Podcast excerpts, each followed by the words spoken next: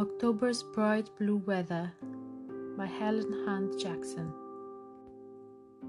O suns in skies, in clouds of June, the flowers of June together, ye cannot rival for one hour October's bright blue weather.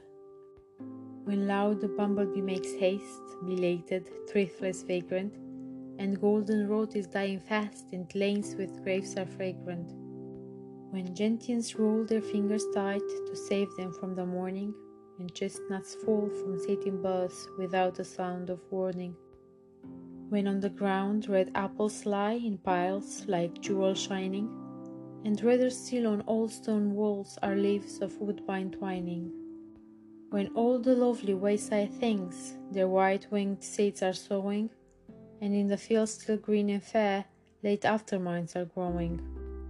When springs run low and on the brooks, in idle golden frighting, bright leaves sing noiseless in the hush of woods for winter waiting. When comrades seek sweet country haunts by twos and twos together, and count like misers hour by hour October's bright blue weather. O sun and skies and flowers of June, count all your bows together. Love loveth best of all the year October's bright blue weather.